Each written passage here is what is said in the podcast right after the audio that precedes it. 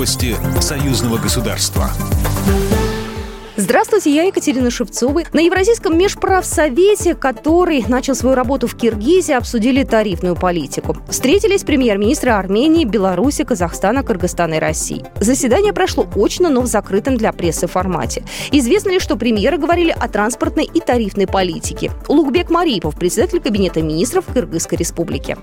Мы выступим с двумя предложениями. Это первое, ежегодно здесь э, в августе проводить такие саммиты именно по зеленой экономике.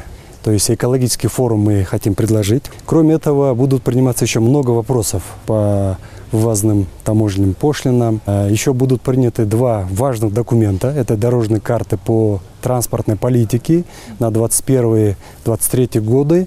Также дорожная карта по органическим э, сельским продукциям. Премьер-министр Беларуси Роман Головченко на заседании Евразийского межправсовета предложил России сохранить доступ к рынку госзакупок для стран ЕАЭС, сообщает ТАСС.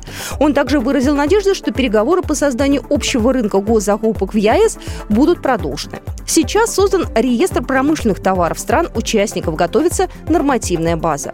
Роман Головченко обратил внимание на то, что недавно Совет Евразийской экономической комиссии определил условия и производственные операции для группы товаров автомобилестроения.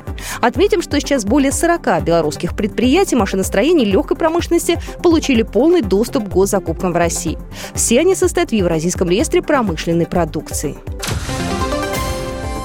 Официальный представитель МИД России Мария Захарова заявила, что наращивание сил НАТО в Польше и Прибалтике Российская Федерация считает недальновидным и провокационным. Об этом она заявила на брифинге для СМИ. Она отметила, что четыре батальонных группы НАТО в Польше и Прибалтике можно приравнять к усиленной мотопехотной бригаде с тяжелой техникой. Альянс проводит учения на восточном фланге, в том числе по сценарию противодействия, как они говорят, сопоставимому противнику, под которым, естественно, подразумевается Россия.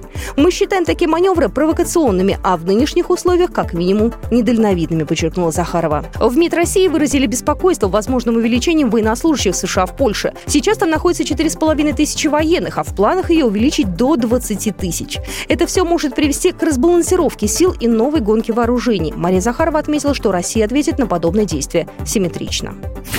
Программа произведена по заказу телерадиовещательной организации Союзного государства. По вопросу размещения рекламы на телеканале «Белрос» звоните по телефону в России 495 637 6522. В Беларуси плюс 375 44 759 37 76.